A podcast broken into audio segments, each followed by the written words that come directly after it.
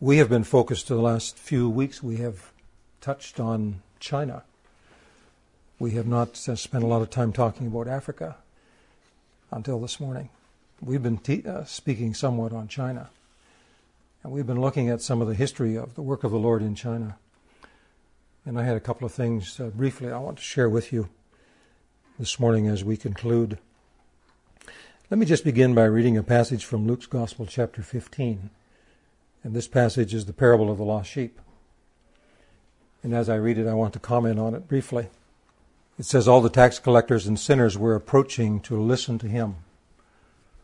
For some reason, the tax collectors and the sinners, the publicans, were drawn to Jesus. They were drawn to listen to him. It's impossible to communicate a message to people who are not listening. One of the first things that happens as the Lord touches the life of a person to draw that person to himself. Doesn't matter whether it's Africa or China or St. Joseph Island. There has to be a listening heart, a listening spirit. Now, these sinners and tax collectors had a listening spirit as they heard the words of Jesus. It says, And the Pharisees and scribes were complaining. These would be the religious people of the hour and of the day. And they were complaining when they saw this. And they said, This man welcomes sinners and eats with them. He fellowships with sinners. And so this precipitated a parable from Jesus. Now, the proud religious law keepers, the Children's Bible calls them the proud religious law keepers. Now, it's obvious from this they didn't have love for these people, they didn't have compassion for these people. They had a harsh attitude because they were looking for certain externals. And if they didn't see the externals from the lives of people that somehow were acceptable to them, then they excluded those individuals and even they harshly criticized Jesus for wanting to fellowship with them and communicate to them. And so they didn't have the love of God in them. They were religious, but they didn't have the love of God. And they didn't have His compassion. You know, I'd like to share something with you, just, just touch on this this morning. We're going to revisit this thought with you later in more detail, but I can say to you that more recently, for some reason, over the last few months, I've come to see that we have lost sheep. Lost sheep. Some of the lost sheep that uh, are members of our family, some of them are our friends, some of them, in some cases, may be our children. And they've gone out from us as they've reached the age of maturity and some of them have found their way into the wilderness and have become lost. And they need to be found and they need to be recovered. And I've been spending a little bit of time considering this. And as I've been considering this, I've been led in the area of, well, we need to cooperate with the authority. Ben read a scripture to us as Jesus gave what we refer to as the Great Commission. But preceding the Great Commission is All authority has been given unto me in heaven and in earth. Go ye therefore. And so I've been considering this, which is repeated various times in the New Testament about the authority that Jesus has. All authority. And how can I cooperate with him? This is the question that I have. How can I cooperate with him? How can we, as believers, cooperate with him in order to recover these lost sheep. One of the things that visited my thoughts was this. I said, well, we need to pray. We need to pray more. We need to get together and pray. And I believe we do. But along with that came this you're not ready to do that. And I said, what? Not ready to do that. Now, it's not my righteousness, it's not our righteousness that draws people to Jesus, it's His righteousness. But there must be an obedience to Him, to walk humbly before Him, to walk in fellowship with Him. There are many things that we permit in our lives that we ought not to permit in our lives. Not a mat- matter of trying to be works, work, works of our own righteousness, but it's a matter of obedience to Him. There are things that we tolerate about ourselves and within ourselves that we ought not to tolerate them. And so I was, uh, just briefly, let me say that I have been and found myself being visited with this about the preparation needed in order to enter into a period of time together of effective prayer on behalf of, on behalf of these individuals who need to be recovered. It says in verse 3 So Jesus told them a parable. He said, What man among you who has 100 sheep and loses one of them does not leave the 99 in the open field and go after the one until he finds it? And when he has found it, he joyfully puts it on his shoulders. And you know, um, I don't want to make more of this than the text makes. But in the parable, I don't find a lot here of asking the sheep for its permission.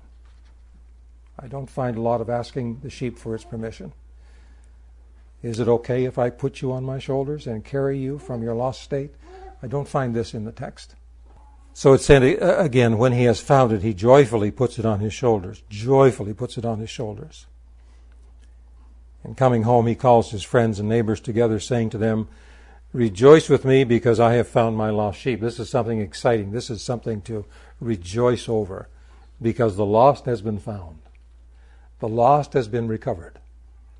And I have gone out into the mountains, into the places, very dangerous places of the world, and I have found its location, and I have recovered it, and I have put it on my shoulders, and I have borne it to a place of safety. This is the work of Jesus. This is what this is his work.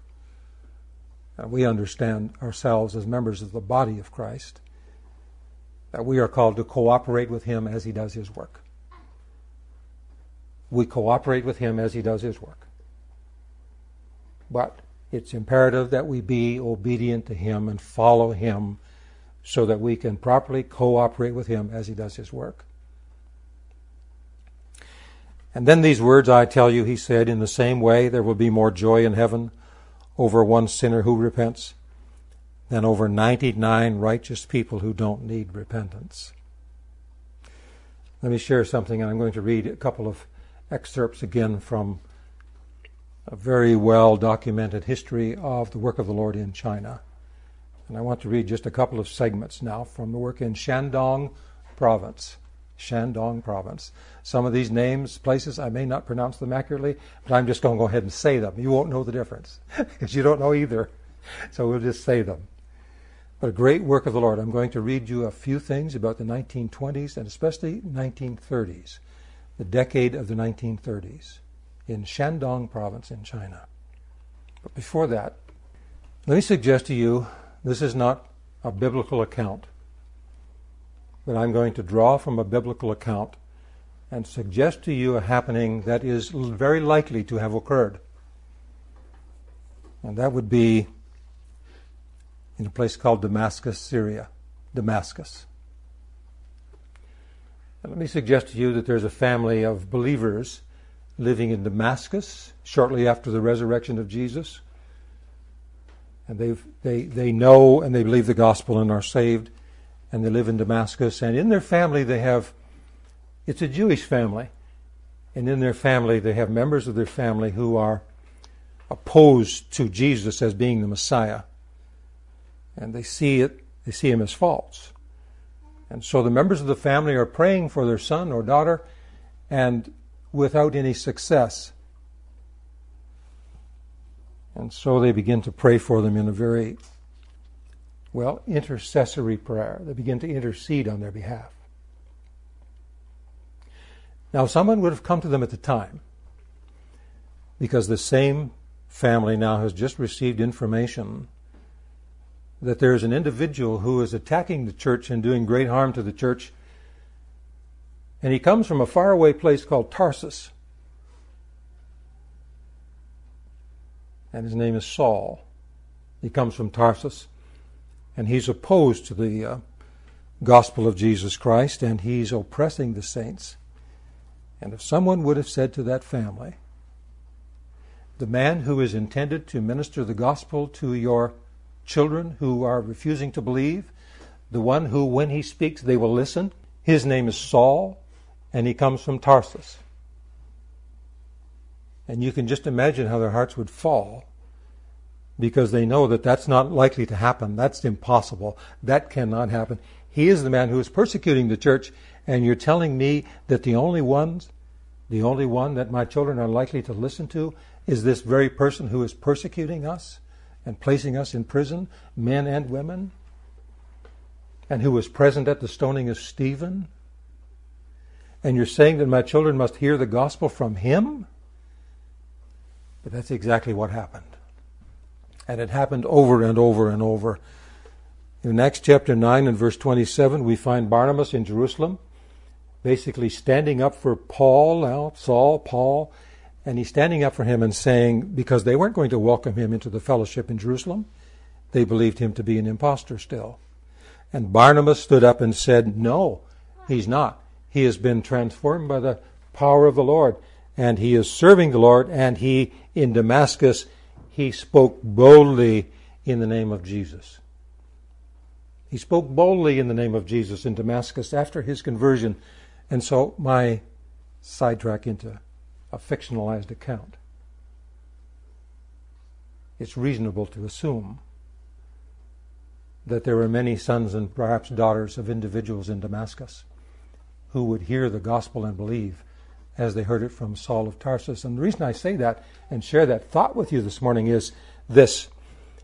There are many individuals right now, to look at the exterior of their lives, you would say they would be one of the last persons to ever stand in a pulpit or in a place of serving the Lord, but those are the very individuals who may well be the ones who will be used of the Lord to bring His word in power with great effect to those sheep who are lost, including perhaps our sons, our daughters, our loved ones.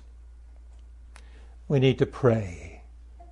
We need to pray not only for our own, we need, we need to pray for the work of the Lord to prosper. Again, this is 1930 in Shandong province in China, and this is a work, a great work of the Lord being done through Southern Baptists who had missionaries there. It says, A mighty wind blows on the Southern Baptists at Liyang in eastern Shandong. Church members had backslidden to a desperate state throughout the 1920s, and by 1930 many fellowships were described as dead. A revival meeting was held in December 1930 and from the start, the Holy Spirit powerfully manifested His presence in their midst. On December the 3rd, the date of my brother, oldest brother's birthday, eight years later, on December the 3rd, a prayer service was held. The meeting began normally with singing and prayer before a Southern Baptist missionary reported, and this is what he said. He said, A complete hush possessed the room. There were several of us kneeling in the front of the church. Mr. Lee, our evangelist, had been suffering with hoarseness, and he could hardly speak after quite a period of stillness. He began to sing a song. He couldn't speak, but suddenly he could sing. Says his voice had absolutely no huskiness in it. And I realized that it was something extraordinary, and I suddenly cried out, The Holy Spirit has come. Let me just say all of these things, all of these things were bathed in prayer and in intercessory prayer.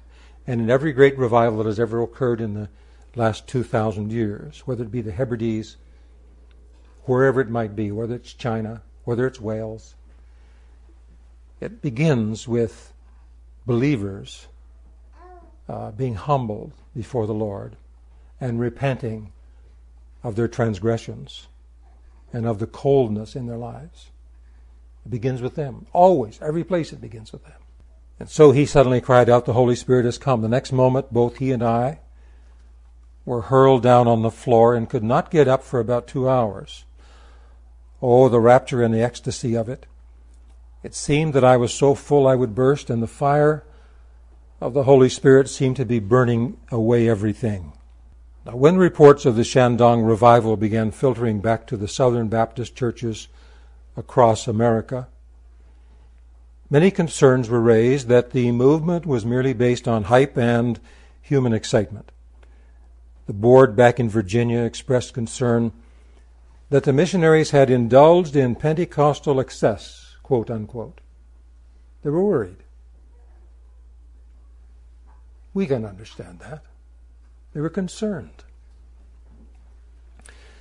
Dr. M.E. Dodd, then president of the Southern Baptist Convention, decided to visit China to evaluate the movement for himself. Dodd summarized his findings with these words The so called Shandong Revival is a spiritual movement of tremendous force which has been going on in northeast China for more than three years. It corresponds quite markedly to the Welsh revival of the past few decades and to other historic revivals of both biblical and post biblical times. He said, I heard something of this Shandong revival before leaving America. I had facetiously said to my church, which so generously voted me a six month leave of absence, that if I found the Shandong revival to be anything like the reports I had heard of it, I might never come back. I'm just going to go and stay there. If it is the way it has been reported, he said, I think I'll just go and stay, he said. He said, when I got there and observed and also experienced some of its power, I felt like Peter on the Mount of Transfiguration. I also felt the more practical and useful thing would be to bring back with me to America as much of the revival spirit as I could. And this is what he proceeded to do. This is in the 1930s. I know this same leader of the Southern Baptist Convention was very instrumental in bringing Billy Graham in the 1950s to Shreveport. A very interesting person to read a little bit about him himself. Let me just close a few comments this morning with a few other comments, a few quotations. I'm just going to close and leave you with these. The first one is from Charles Spurgeon, and this is what he said It is extraordinary, excuse me, it is extraordinary power from God, not talent, that wins the day. It is extraordinary spiritual unction not mental power, that we need. Mental power may gather along a, large congregation, but only spiritual power will save souls. And I say amen. It was true when he wrote it, and it's true now. And then another quote from William Booth. You remember William Booth is the founder, along with his wife, of the Salvation Army. He was a Methodist preacher prior to that. And some say once a Methodist preacher, always a Methodist preacher, but that's just my thought with you. But he founded the Salvation Army. Wonderful work. This is what he said, and let me say to you, he, he, he said this in 1899. 1899. And so the 20th century is about to dawn. And he said the principal danger of the 20th century will be a religion without the Holy Spirit Christians without Christ, forgiveness without repentance, salvation without regeneration, politics without God, and a heaven without hell. Just think about those words. Are they not prophetic? Are they not prophetic? And he's talking about the 20th century, which is in our rearview mirror by a few years now. Is that not precisely, in many cases, not all, not all, but in many cases, that is precisely what has occurred. And let me close with this one. I said to Ben, because I wanted to alert him a little bit on perhaps some of the themes that we have been discussing and how closely they are, of course, to missionary work. And they are all involved missions. And I wanted to say to Ben, I'm not saying these words just because you're here today. I'm thankful you're here, but these are not directed at you personally or, or your circumstance, and they're not. But I do believe that they fit in very, very well with the morning. Let me close with a quotation from Adoniram Judson. You're all familiar with Adoniram Judson. He was born in 1788 and he died in 1850. He and his wife both died uh, in the Bay of Bengal, and that'll tell you something. They died at the same time in the Bay of Bengal in 1850.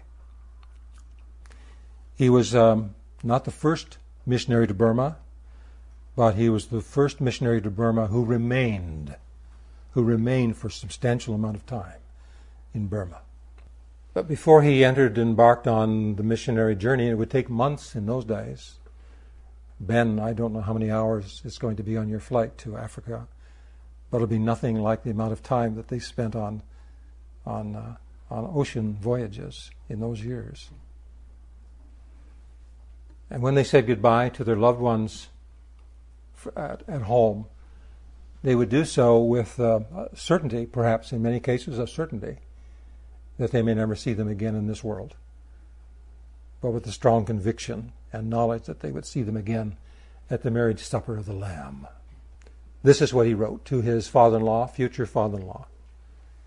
And then I'll ask Ruth to come as I close with these words.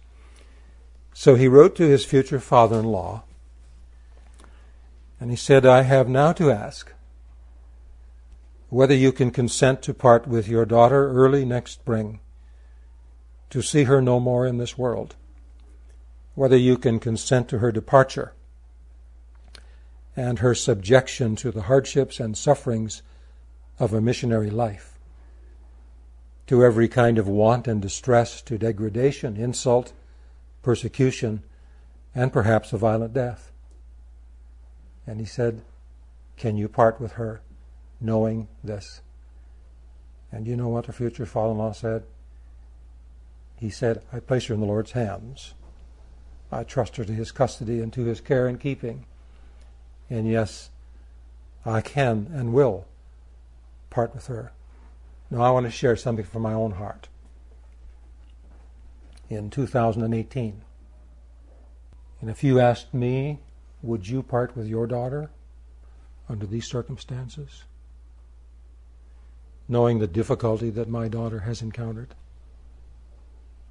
I would say, Oh Lord, I would part with her gladly and joyously with a song in my heart, knowing perhaps I would never see her again if I knew that she was going to a place in the earth to serve you fully and in great victory.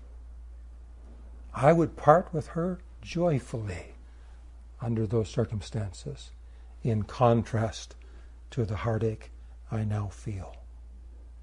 And many of you, I share that because many of you can identify with that thought. We're not putting our children in danger by releasing them to the custody of the Lord Jesus Christ.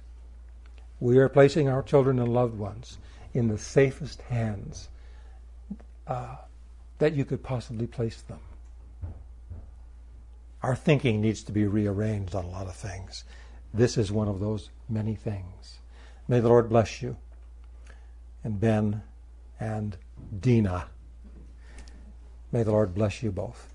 And we treasure your presence with us today. And uh, we'll pray for you and definitely uh, support you as the Lord leads us to do so. May the Lord bless you.